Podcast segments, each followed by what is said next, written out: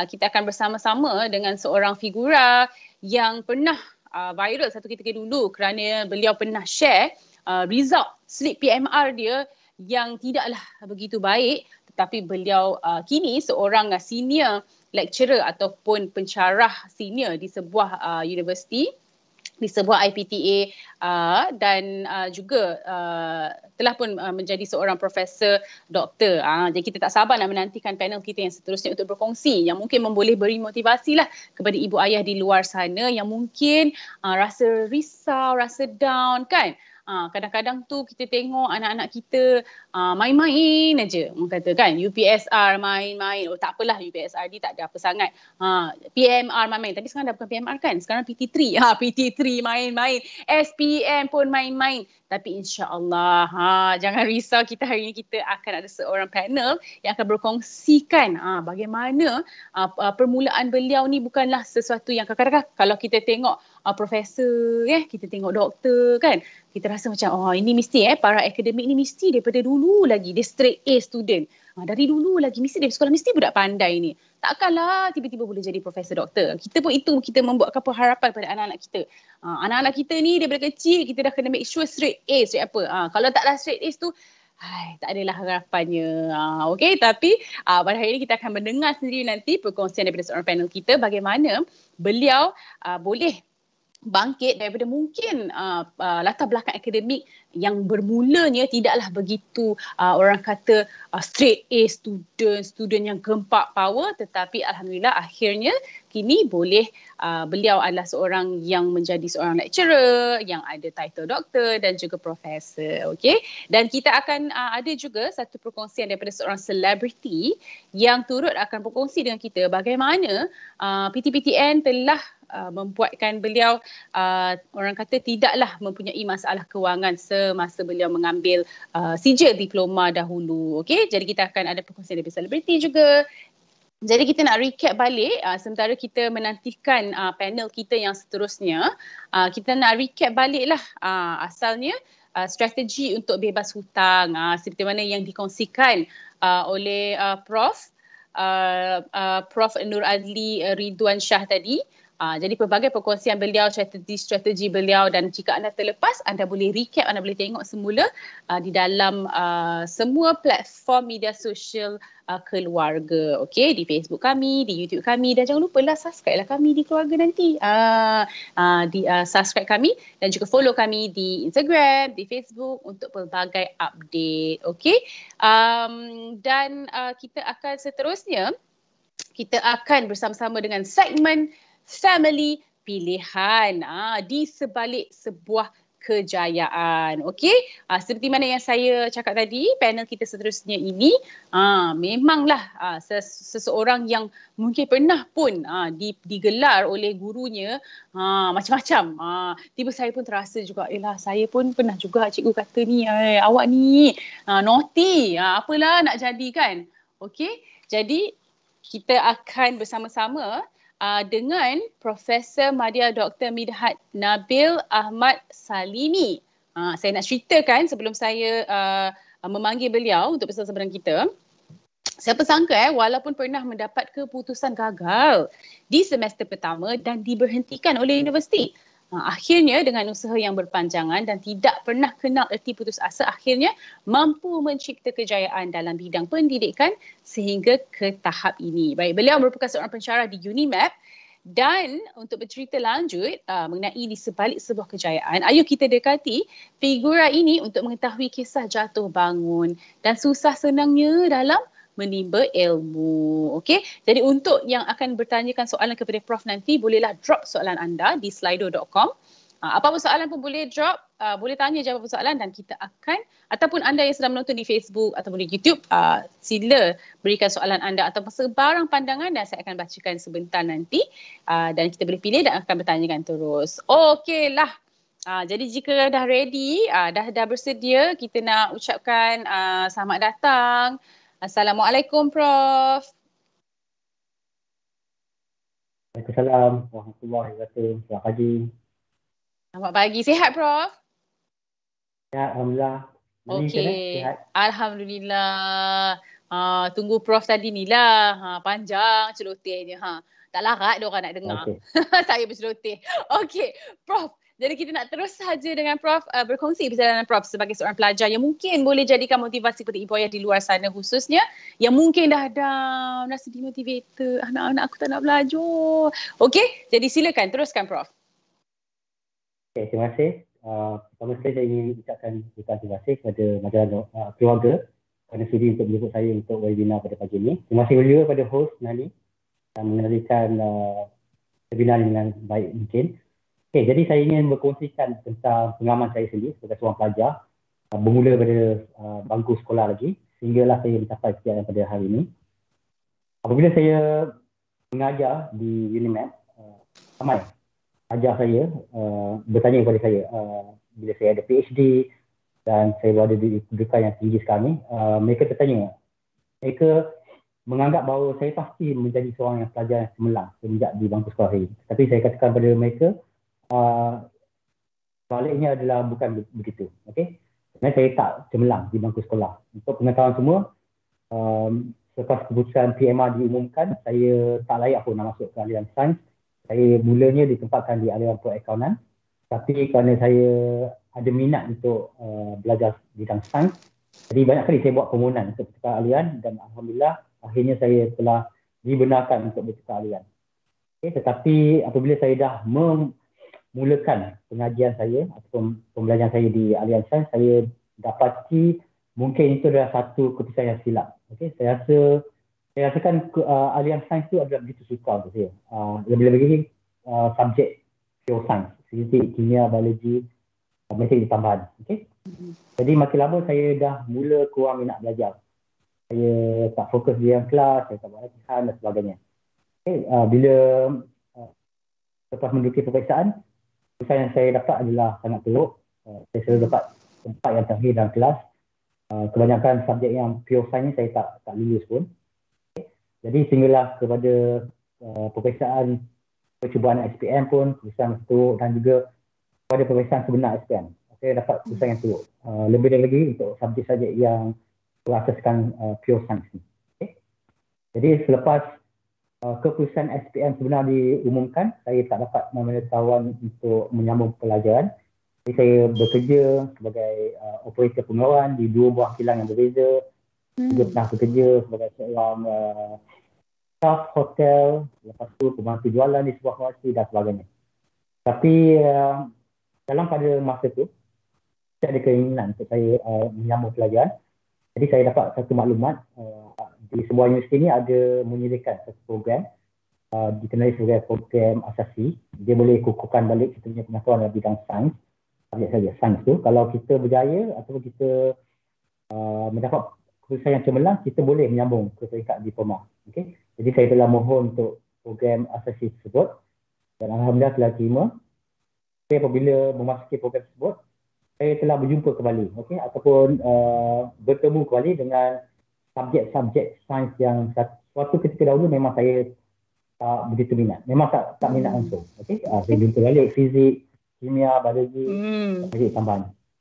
Okay. Jadi bila dah uh, masuk ke program tu, belajar balik benda-benda tu, jadi saya uh, timbul balik fobia. Okey. Hmm. Fobia ketika saya di bangku sekolah, ketika empat, ketika lima. Okey. Jadi saya mula balik uh, saya punya attitude tu. Saya dah tak fokus dalam kelas, kadang-kadang saya tak pergi ke kelas, saya tak buat latihan dan sebagainya. Okay, jadi bila uh, dapat keputusan uh, untuk semester pertama tu, uh, keputusan dia sangat teruk. Malah saya, uh, keputusan saya yang saya dapat adalah gagal lah dari pendidikan. Okay, bayangkan, hmm. semester tu saya tak fokus betul. Lepas tu keputusan yang saya dapat boleh adalah gagal dari pendidikan. Jadi pendidikan dari universiti tersebut, hmm. uh, disebabkan oleh keputusan yang sangat teruk. Okay? Hmm. Jadi bila saya menerima keputusan tu, saya fikirkan itu adalah pengakhiran untuk saya untuk saya menyambung pelajaran. Okay, jadi saya uh, mencari pekerjaan balik, saya bantu seorang kawan yang uh, dia menjalankan bisnes catering dan sebagainya. Tapi selang nak dijadikan itu, selang beberapa hari uh, selepas tu, pihak universiti tersebut telah menelpon rumah keluarga saya. Mm-hmm. Ada malukan kepada mak saya, dia nak berikan saya uh, peluang kedua. Mm. Okay. Dan uh, saya terima peluang tersebut telah mendapat nasihat daripada mak saya dan uh, selepas itu daripada itu adalah mula di mana titik perubahan saya. Saya menjadi seorang yang rajin, saya fokus dalam kelas sebab saya tak nak kegagalan itu menjadi kegagalan yang berulang. Okay, tak nak jadi kegagalan yang buat kali kedua. Jadi saya betul berubah dan Alhamdulillah uh, untuk semester kedua saya dapat kelulusan yang cemerlang dan seterusnya saya, saya dapat menyambung uh, ke tingkat diploma. Dan saya kekalkan momentum sehinggalah saya berjaya hingga ke tingkat PhD. Alhamdulillah, Dr. Fasafak. Hmm. Wow, okay. Jadi uh, Prof sekarang di uh, Bioprocess Engineering eh di Universiti Malaysia ya. Perlis atau UNIMAP. Uh, jadi itu uh, itu science stream juga kan Prof bidang tu? Ya, science stream. Uh, dia bioprocess nama-nama dia tapi sekarang dah tukar pada kejuruteraan kimia. Ah, kejuruteraan kimia. Jadi it is also a science stream lah. Jadi memang masih bergelumang lah dengan subjek-subjek yang yeah yang memberikan trauma kepada Prof. Ha. Betul, betul, Saya sendiri pun tak sangka satu ketika dahulu yang memang saya memang takut dengan bidang apa, saya saja bidang sains tapi kini saya yang mengajar pula. Uh, betul. Masya Allah. Macam mana masa tu uh, apa ni reaksi daripada ibu uh, Prof uh, contohnya ya uh, macam ialah orang kata daripada awal kan masa tu uh, result PMR uh, dan tak nak belajar masa tu uh, nak tukar pula uh, science stream Mas- hmm. macam mana? Hmm. Okay. Uh, mak saya dia macam apa pun dia kata terpulang pada saya. Tapi yang paling saya ingat lagi adalah uh, daripada ayah saya. Sebab ayah saya hmm. dia memang menekankan um, aspek uh, pelajaran dalam keluarga kami uh, hmm. kepada adik-adik saya. Jadi bila dia melihat saya tak dapat kursusan yang cemerlang untuk PMA, dia agak kecewa. Okay, sebab dia memang mengharapkan saya untuk menjadi anak yang pertama yang mengikuti aliran sains. Okay, tapi bila dia tahu saya selepas PMA tak dapat masuk aliran sains, dia sangat kecewa. Okay, sebab tu hmm. saya macam saya nak tembus, saya minta untuk bertukar Alhamdulillah dapat tukar tapi menjadi macam mimpi buruk untuk saya. Dia macam uh, memang, sebab memang tak minat lah. tak minat, memang tak minat. Apa-apa subjek yang berasaskan matematik ni memang saya tak minat. Tapi ketika dahulu. I see, Masya Tapi Prof pernah pernah bekerja sebagai op- operator di di kilang eh? Orang kata kerja kilang lah. Ha, betul. Kan? Kerja kilang. Uh, betul. betul. Kerja kilang. Masa tu, masa tu umur berapa tu Prof? Dalam oh, 18 betul, lah. Eh? Ah, 17 18, 18 lah. Okey. Jadi okey, jadi uh, mungkin ap- apakah uh, agaknya um, uh, faktor kewangan mungkin uh, uh, prof mungkin kita akuilah kan uh, kadang kita nak pastikan diri kita ataupun anak-anak untuk menyambung pelajaran ke peringkat tinggi uh, tentu sekali faktor kewangan tu memang kena kena diutamakan lah. Ha, jadi lazimnya PTPTN ni memang banyak bantu pelajar untuk menampung kos pendidikan. So macam macam Prof sendiri, mungkin Prof boleh kongsikan bagaimana uh, menguruskan pembiayaan uh, pendidikan masa tu? Okay, betul Dani. Uh, sebab uh, ketika saya menyambut pelajar tu, uh, di Toma tu, akhir tahun uh, 1990-an tu, ketika tu PTPTN baru di apa di diperkenalkan kepada pelajar. Okay? Jadi boleh diminjam dan sebagainya. Jadi memang bila tahun akhir untuk diploma tu baru saya meminjam uh, daripada PTPTN. Tapi saya dapat rasakan uh, begitu susahnya jika PTPTN tak diwujudkan okay, untuk membantu para pelajar untuk menyambung pelajar dan sebagainya. Sebab sebelum uh, tahun akhir diploma tu uh, memang ayah saya yang memberikan saya wang untuk saya belanjakan uh, untuk makan minum dan sebagainya. Okay, jadi saya nampak kesukaan sebab saya pun datang dari keluarga yang besar, saya ada tujuh orang, ada badik. Bayangkan kalau ketika itu ataupun sehingga ke hari ini PTPTN tidak diwujudkan. Jadi ia mungkin akan membebankan setengah keluarga mungkin uh, anak-anak mereka tidak dapat menyambung belajar dan, dan sebagainya. Jadi saya rasa begitu besar impact PTPTN ada pelajar dan juga keluarga pada masa ini. Sebab memang ada sumber kewangan yang para pelajar boleh menyambung pelajaran. Okay? Jadi satu rahmat sebenarnya uh, kewujudan PTPTN. Hmm, okay, jadi mungkin apa Prof yang boleh uh, berikan kepada uh, penonton yang sedang uh, menonton ini, terutamanya mereka yang bergelar ibu dan ayah lah. Uh, macam mana agaknya mereka nak perlu merancang Uh, adakah mereka perlu merancang kewangan anak-anak untuk pastikan uh, perjalanan mereka untuk uh, ke Menara Gading ni uh, berjalan dengan uh, smooth? Uh, macam mana Prof? Okay, betul betul. Um, kadang kadang ada keluarga ni dia tak macam uh, pendidikan aspek untuk apa simpanan pendidikan untuk anak mereka. Tapi sebenarnya itu adalah uh, aspek yang penting bagi saya. Okay? Saya sini dah membuka uh, akaun skim simpanan pendidikan nasional untuk kedua-dua anak saya. Okay? Jadi uh, sebagai ibu bapa, uh, kita perlu tekankan uh, betapa pentingnya aspek pendidikan untuk anak-anak kita. Sebab uh, kita tak tahu apa akan jadi pada masa depan, pada diri kita, pada uh, uh, apa, nasib anak-anak dan sebagainya. Jadi ada satu langkah yang bijak kalau kita dapat uh, mula menabung untuk pendidikan anak-anak kita bermula pada hari ini. Okay? Kadang ada orang fikir uh, anak, anak saya ni masih kecil lagi, mungkin baru lahir dan sebagainya. Itu tidak menjadi masalah. Okay? Uh, tabungan ni memang akan berguna. Dia tidak apa merugikan pun langsung. Okay? Jadi kita boleh mula, ibu bapa boleh mula menabung sekarang, boleh simpan dalam SSPN uh, dan sebagainya. Okay? Uh, jadi adalah satu langkah yang bagus. Uh, PTPTN pun dah uh, skim uh, simpanan pendidikan nasional ni untuk membantu anak-anak kita pada masa hadapan yang kita pun uh, mungkin tak tahu uh, apakah laluan mereka di masa depan. Jadi kalau kita ada satu simpanan, satu tabungan untuk anak-anak kita adalah satu langkah yang bijak betul. Yang saya rasakan saya pribadi. Hmm, betul tu.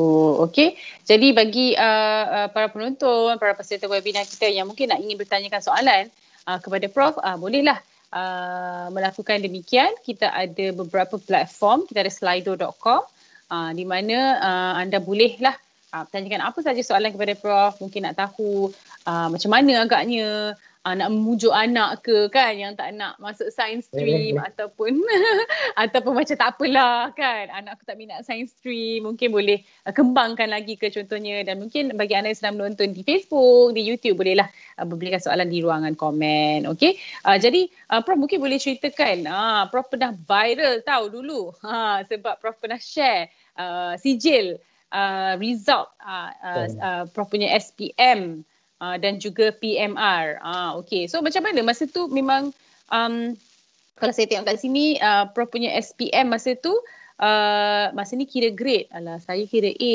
Ah uh, mungkin macam mana tu dia punya sistem masa tu uh, Prof. Okey. Okay. Uh, dia um, menjadi viral tu sebab saya ingat lagi saya menulis posting saya tu satu hari selepas keputusan UPSR uh, bagi tahun uh, 2016 yeah. diumumkan. Jadi bila saya tengok uh, saya layari Facebook dan sebagainya, saya tengok macam ada ramai ibu bapa yang luahkan kekecewaan sebab uh, untuk maklumat semua UPSA pada tahun tersebut 2016 adalah pertama kali menggunakan format yang baru. Jadi tak ramai yang dapat semua keseluruhan A. Jadi ada ibu bapa yang meluahkan kata format terbaru ni agak susah untuk anak dia. Jadi saya rasa macam terlalu awal untuk kita uh, adakan persepsi. Okay kalau ada anak tak berjaya UPSR ni mungkin nanti PMR, SPM dan sebagainya akan, akan jadi uh, perkara yang sama. Mungkin tak semenang dan sebagainya. Jadi sebab tu saya rasa terpanggil untuk saya tuliskan posting tu. Saya saya nak kongsikan tentang perjalanan akademik saya sendiri. Okay, bila saya dah siap tulis tu, saya macam tertanya-tanya, adakah patut saya nak uh, kongsikan posting saya tu? Okay, jadi saya rasa, okay, tak apalah untuk buat uh, makluman orang, pembacaan orang. Okay, dan saya tak sangka langsung akan menjadi viral. Okay, uh, sehingga hari ini dikongsikan lebih 50 ribu perkongsian hmm. dan sebagainya. Okay. Tapi cuma saya nak kongsikan, um, kalau kita tak berjaya hari ini, tak semestinya kita takkan berjaya di masa depan. Okay. Apa-apa pun bergantung pada anak tu, bergantung pada diri sendiri. Okay.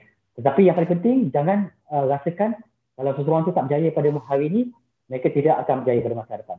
Yang tu silap. Okay. Jadi kita kalau tak berjaya pada hari ini, kita teruskan bagi sokongan, kita teruskan uh, uh, bagi apa-apa yang mereka perlukan dan sebagainya. InsyaAllah mereka juga akan menjadi orang yang cemerlang itu. Dan Prof juga mungkin pernah pernah tak Prof mendapat macam guru ke ataupun rakan-rakan mungkin yang mungkin pernah uh, menjatuhkan uh, orang kata motivasi Prof sendiri yang uh, mungkin pernah menggelar Prof ni macam uh, gagal ke pernah tak Prof menghadapi pengalaman macam tu? Uh, yang tu pun ada uh, daripada rakan-rakan sekelas mungkin dulu sebab mereka pun tahu saya punya uh, prestasi di dalam kelas dan sebagainya. Okey jadi uh, ada ada ada uh, perkataan yang uh, melemahkan saya dan sebagainya. Tapi ketika itu saya terpaksa aku sebab memang saya ketika itu memang saya tak menunjukkan prestasi yang bagus. Selamanya okey cikgu-cikgu pun sebab mereka dah memberikan uh, usaha yang terbaik untuk memastikan saya berjaya dalam uh, SPM ketika itu dan sebagainya. Tapi saya salahkan diri sendiri sebab saya yang tak mengikuti nasihat mereka, saya tak berlatihan dan sebagainya. Hmm, okay, so mungkin apa agaknya uh, uh, yang Prof boleh katakan kepada ibu ayah yang mungkin letak expectation yang terlalu tinggi uh, kepada anak-anak. Uh, macam mana, saya itulah viral mungkin sebab daripada UPSR lagi ha, uh, parents dah macam expectation yang sangat tinggi uh, kepada anak-anak. Baru Betul. UPSR. uh, kita sebagai ibu bapa memang betul. Kadang kita meletakkan harapan yang tinggi. Sebab kita pun dah usaha sebaik mungkin kita hantar mungkin. Kita dah beli banyak buku latihan kita dah hantar ke kelas tambahan untuk anak-anak kita. Kita sebagai ibu bapa yang umum memang mengharapkan uh, sesuatu okay, uh, daripada anak kita. Okay, cemerlang untuk peperiksaan yang besar dan sebagainya. Tetapi kita tengok pada kemampuan anak-anak kita mungkin kita pada awalnya kita tak letakkan harapan yang tinggi tapi kita berikan mereka sokongan bila mereka dah berjaya ataupun dah mendapat sedikit kejayaan kita terus teruskan sokongan dan kemudian kita terus uh, memberikan support dan sebagainya. Jadi jangan kita pada awalnya terus meletakkan harapan yang tinggi. Okay? Kita tengok pada kemampuan anak-anak kita dan, dan sebagainya. Yang paling penting kita terus menyokong apa-apa juga keputusan yang mereka dapat. Okay? Semoga uh, mereka tu akan berubah dan menjadi uh, seorang pelajar yang cemerlang seperti yang kita harapkan. Hmm, okay, okay, Prof. Kita ada soalan daripada um, uh, penonton kita uh, yang meletak uh, yang drop soalannya di slido.com. Uh, dia kata uh, dia daripada Puan Liana, Prof boleh share sikit tentang pengecualian bayaran balik PTPTN jika kita dapat result terbaik. Mungkin Prof ada pengalaman tentang ini, okey? Okey, Alhamdulillah. Saya sendiri memang ada pengalaman yang sebenar tentang pengecualian pembayaran balik uh, sebab saya dapat keputusan kepujian kelas pertama untuk ijazah sarjana muda kejurutan kimia uh, daripada UITM. Jadi Uh, pada ketika tu macam saya sendiri tu tak berapa jelas adakah benar uh, boleh dapat pengecualian bila kita dapat keputusan keputusan kelas pertama okey saya dengar dengar khabar ni macam tu tetapi bila saya baca di website uh, PTPTN risalah dan sebagainya memang benar uh, kita boleh dapat pengecualian 100% jika kita mendapat keputusan keputusan kelas pertama okay? yang perlu disahkan oleh pihak universiti dan lepas tu kita hantar borang permohonan kepada PTPTN dan sebagainya jadi memang betul uh, bagi saya sendiri, pengalaman sebenar saya, memang saya dapat pengecualian 100% untuk pembayaran balik pinjaman PTPTN saya untuk peringkat uh, ijazah sarjana bunga ataupun degree. Satu ketika dahulu. Okay. Hmm, jadi kita itu pun boleh menjadikan uh, suatu motivasi untuk kita. Untuk kita uh, mendapat keputusan yang cemerlang supaya di, di kemudian hari kita mendapat pengecualian untuk pembayaran balik PTPTN tersebut. Hmm, betul. Belajarlah pandai-pandai daripada ya, hutang jadi biasiswa. Ha, kan?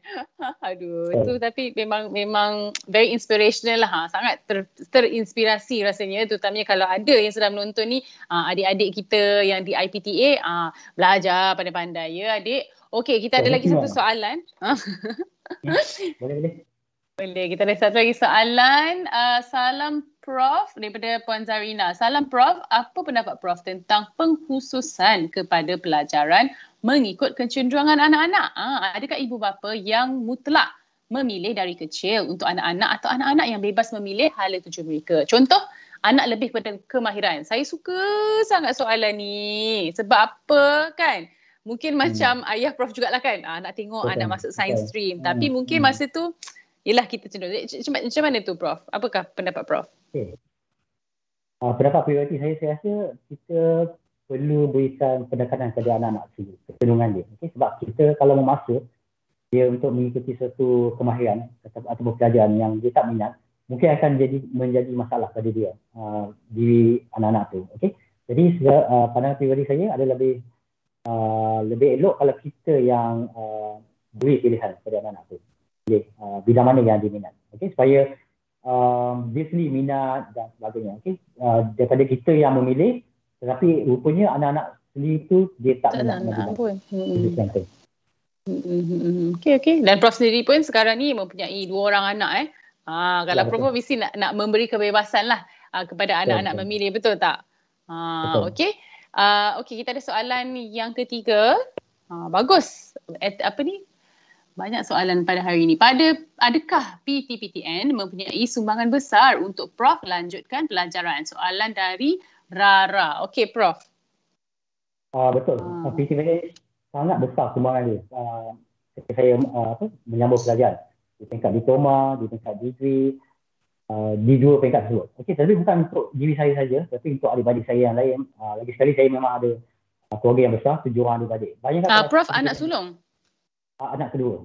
Anak kedua. Ah masih lagi yang saya kalau banyak. Kalau semua adik-adik saya ni menyambung pelajaran tapi uh, memandangkan ayah saya saja yang bekerja, ibu saya tak bekerja, tapi kalau tiada PTPTN buat masa ketika tu, dari semua manakah ayah saya uh, hmm, betul? nak dapatkan untuk membayari pelajaran kami semua. Okey, tapi dengan adanya PTPTN ni memang satu sumbangan yang sangat besar buat diri saya dan juga adik-adik saya dan saya percaya juga untuk ramai lagi pelajar di luar sana tu. Hmm, betul. Jadi saya kira bagi para peminjam ni uh, memang haruslah anda rasanya dah boleh kategori wajib lah. Bayarlah betul. balik uh, sebab betul. apa? Kita akan memberi manfaat kepada generasi yang akan datang ni. Uh. Cuba bayangkan betul uh, ada uh, poten- apa pelajar-pelajar berpotensi yang nak melanjutkan pelajaran tapi mungkin tak ada kewangan. Uh, jadi kitalah sebenarnya peminjam-peminjam yang terdahulu bertanggungjawab untuk meneruskan uh, pembiayaan ini sebenarnya kepada generasi yang akan datang. Contohnya anak-anak kita dan juga generasi yang akan datang. Okey, jadi mungkin kita ada soalan lagi. Uh, jadi jadi bagi anda mungkin boleh dropkan soalan tapi saya suka tadi soalan yang berkenaan dengan memilih um, jurusan tadi tu tapi saya kira kan prof uh, kita kan uh, mungkin generasi uh, generasi Y generasi X uh, prof generasi X ke generasi Y uh, muda lagi ni rasanya ni.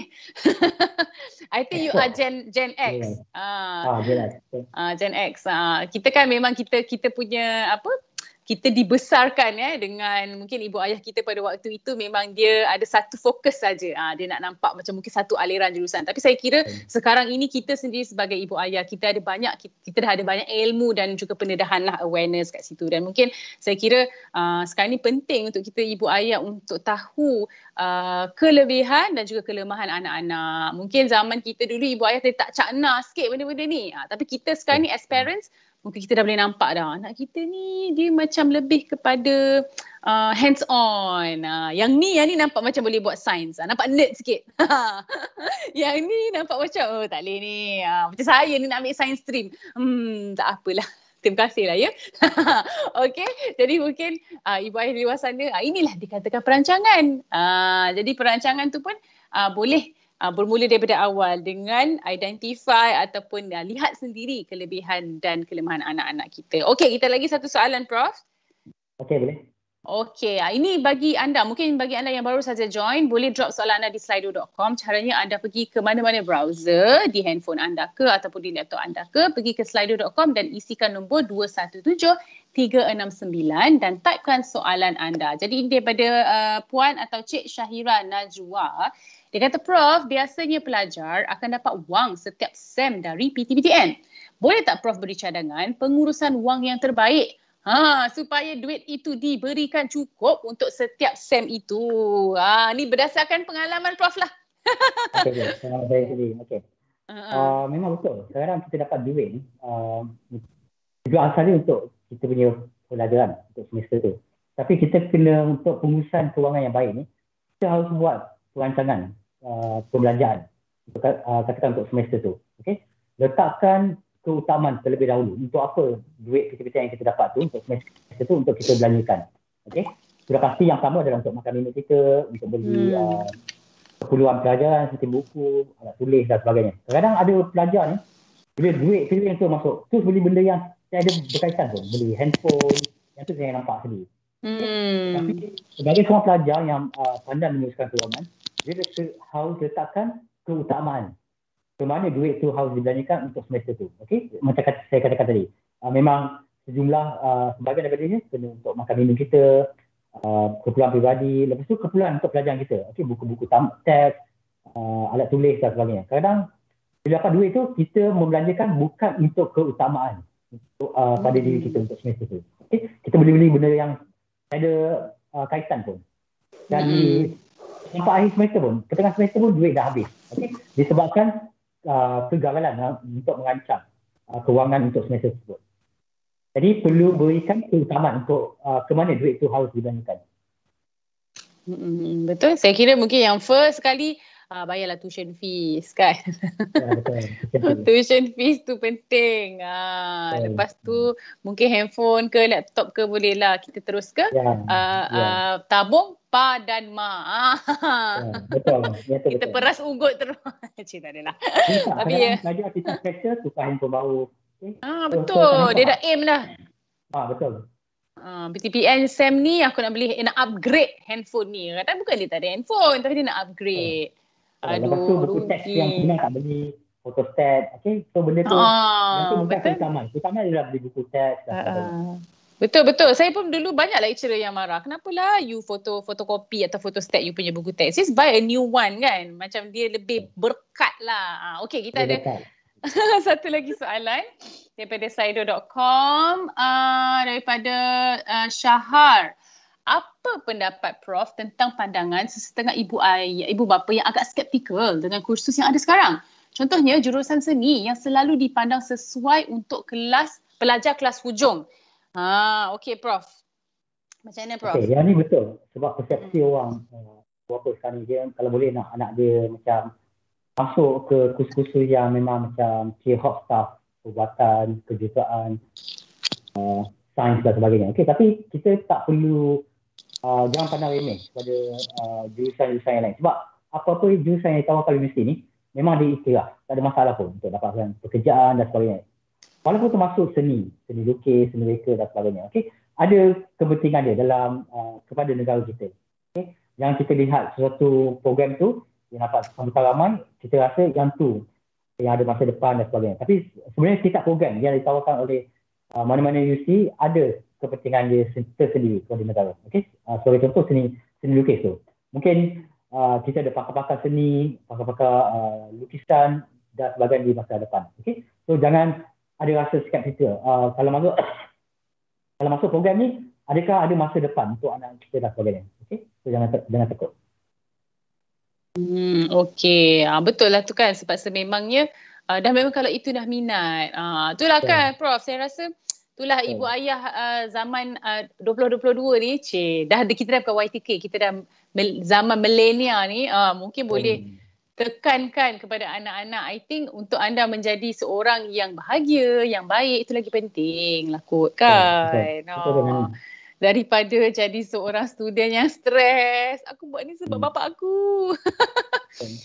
you know, kenapa kita nak bagi anak-anak kita kan penekanan macam tu. So, uh, okay.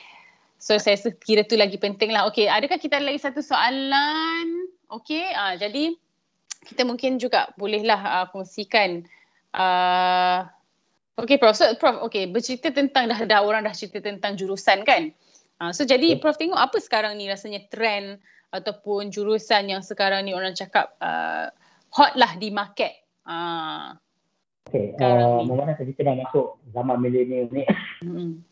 Uh, Zaman pendigitalan So uh, kursus-kursus yang menjurus kepada uh, era digital ni saya rasa dah menjadi trend. Okay, seperti uh, computer science, uh, multimedia, especially animation. Okay, dan yang paling uh, rasa paling hot sekarang ni adalah uh, gamers. Okay. Uh, oh. Uh, so, apa panggil tu? memang ramai. Mm-mm. E, e, web, web development, uh, e-sports. Uh, e-sports, yes. Okay. Dan sebenarnya ada universiti yang dah tawarkan kursus-kursus e-sport dan sebagainya. Jadi saya rasa memang kalau budak-budak zaman sekarang ni memang dia tahu lah tu. Okay. Mm. Uh, dah jadi satu trend yang hangat sekarang. Mm-mm. Betul betul. Okay, Prof kita ada satu lagi soalan uh, daripada Slido. Okay, daripada Nabila Abdul Latif. Ni mesti student ni. Ha, tapi tak student pun boleh juga. Apakah motivasi Prof untuk melanjutkan pelajaran ke peringkat sekarang? Ha, okay, okay, Prof. Okay, Prof sendiri. Okay. Bila saya dah gagal lah uh, ketika dahulu dan kemudian diberikan peluang, uh, saya teringat lagi uh, nasihat uh, daripada mak saya. Dia kata ketika tu saya berbelah lagi sama ada nak uh, sambung ke uh, semester kedua ataupun saya nak teruskan pekerjaan saya uh, sebagai seorang pekerja catering. Jadi saya berbelah lagi tapi mak saya uh, nasihat saya. Dia kata ambillah peluang ni. Sebab tak tahu lagi bila peluang sebegini akan datang. Akan hadir dalam hidup saya. Jadi uh, nasihat beliau tu sangat terkesan uh, di dalam hati saya. Jadi itu adalah motivasi saya yang terbesar ketika menjadi titik perubahan saya sebenarnya. Saya mengambil nasihat dia dan saya ubah diri saya uh, betul-betulnya. Okay, saya uh, menjadi seorang yang rajin, uh, saya pergi fokus dalam kelas, saya pergi ke kelas, saya selalu jumpa pesara dan sebagainya. Jadi motivasi saya adalah saya tak nak hampakan uh, ayah saya lagi sekali dan saya juga nak menjadi nak menunjukkan bahawa saya sebenarnya boleh berubah dan juga boleh menjadi seorang uh, pelajar yang cemerlang. Hmm, okay, dan mungkin boleh, boleh boleh juga memberi inspirasi dan motivasi pada adik-beradik yang lain, kan? Ya, so adik-beradik ya. Prof, uh, tujuh orang, wow. Jadi tujuh yang orang. yang lima-lima semua tu dah settle dah? Ah, semua dah settle. Ah, semua dah bekerja, Alhamdulillah. Okay, tapi penting lah sebenarnya bila kita jadi anak yang uh, sulung atau yang kedua kan, adik-beradik ramai. Okay. Uh, so memang itu pun mungkin boleh jadi salah satu motivasi lah kita uh, sudah pasti nak membantu. Kita lah sebenarnya uh, orang yang diharapkan selepas ibu ayah kita kepada adik-beradik kita yang lain lah. Dan seterusnya bila kita dah berkeluarga, kita lah yang menjadi tunggak harapan kepada uh, keluarga kita pula. Okay. So jadi bagi anda yang bertanyakan soalan, terima kasih diucapkan dan banyak sebenarnya uh, kita nak kongsikan pada hari ini uh, dan mungkin uh, Prof uh, uh, boleh juga share uh, apa agaknya uh, yang Prof boleh berikan uh, kata-kata mungkin uh, bagi mereka yang macam saya kan, saya baru je ambil master hari tu walaupun saya dah umur 30 lebih. Tiba-tiba terdetik ambil master. Aduh, dah lah tengah mengandung masa tu. Tapi itulah kan bagi orang yang uh, tiba-tiba terasa nak menyambung pelajaran. Ha, yang dah dah dah usia-usia dah dah orang kata dah pertengahan ataupun dah lanjut sebenarnya berbaloi ke tidak uh, untuk mereka uh, menyambung pelajaran ke peringkat yang lebih tinggi, lebih tinggi, lebih tinggi lagi. Apa sebenarnya uh, kepentingan untuk mendapat sijil, uh, contohnya PhD ke, Masters ke? Uh, dia sebenarnya kalau kita nak sambung pelajaran ni, kita umur tu bukan faktor yang utama. Okay? Jadi halangan. Kadang orang fikir uh, faktor kita dah berada di usia yang sepatutnya bukan untuk sambung pelajaran lagi dan sebagainya. Okay? Untuk pengetahuan semua, ada beberapa tahun yang lepas, ada seorang pakcik ni, umur dah 60 lebih, dia ambil oh, Masya Allah. Ah. Dia pertama kali MSN dan lulus. Okay? Dan juga pada tahun ni, uh, ada seorang ni, uh, umur dia 60 lebih, dia dapat uh, CJ PhD. Dia buat. Jadi, oh, umur adalah bukan satu ukuran untuk kita sama ada kita uh, berjaya ataupun tak. Yang penting, paling penting adalah keinginan kita, keazaman kita untuk sama kerjaan. Okay? Jadi, tak ada masalah pun uh, ada orang yang sambung master macam Nani uh, kata 30-an sambung master tapi ada orang yang 40-an, 50-an mm-hmm, uh, baru betul. Jadi yang paling penting adalah keagamaan kita nak sambung pelajaran dan dan sebagainya. Salah satu motivasinya adalah untuk kepuasan kepuasan sendiri. Okay? Bila kita ada master, kemudian mungkin uh, nak sambung ke PhD dan sebagainya. Nani nak sambung PhD depan ni. ya Allah. Nervous rasanya. Kalau dipermudahkan kalau tu kalau sambung. Insya-Allah. Manalah tahu eh. Kita, ya, hmm. mana tahu. Kita dengar orang, janganlah sambung.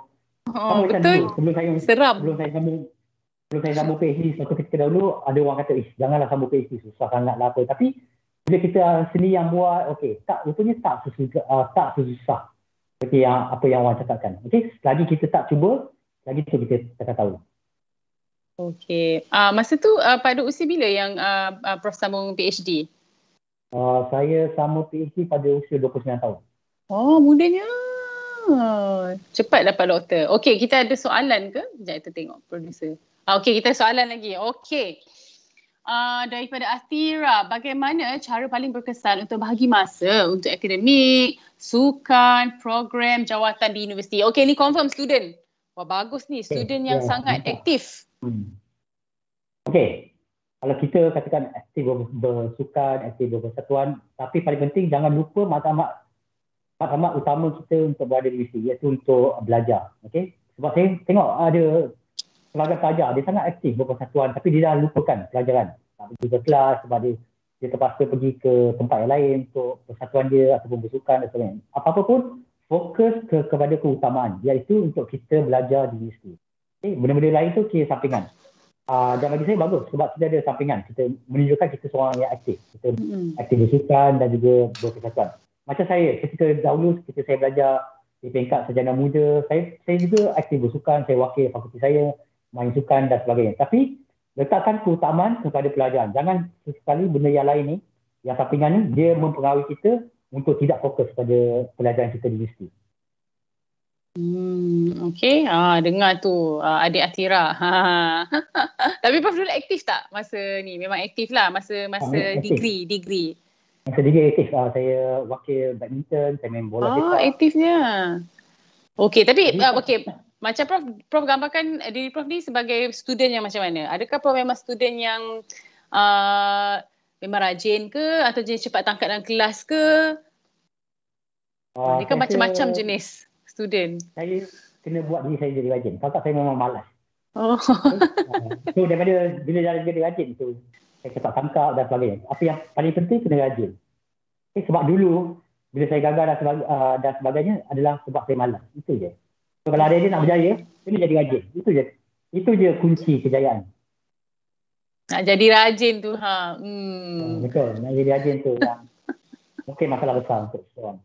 Hmm, tapi itulah mungkin memang penting lah bila kita ada motivasi uh, dan juga uh, macam mana macam uh, macam Prof kongsikan tadi kan uh, kalau contohnya kita peminjam PTPTN kalau memang kita nak tak nak bayar lah kita tak nak uh, tanggung hmm. ber, berbanan hutang apabila kita uh, menjadi fresh graduate je dah ada komitmen uh, bolehlah belajar rajin kan Ha, uh, jangan ikut macam akak ni. bayar balik nasib baik, habis bayar. Okey. Jadi uh, itulah mungkin satu motivasi lah dan mungkin uh, PhD tu memang susah kan Prof? Itulah. Hmm, uh. Macam mana? kan, oh, okey. InsyaAllah. Kan, jadi bagi anda yang mungkin lah uh, adalah, adalah uh, keinginan nak menyambung pelajaran tu. Uh, it's now or never sebenarnya kan. Ha, nak buat tu buat je. Lagi pula sekarang ni saya rasa kan?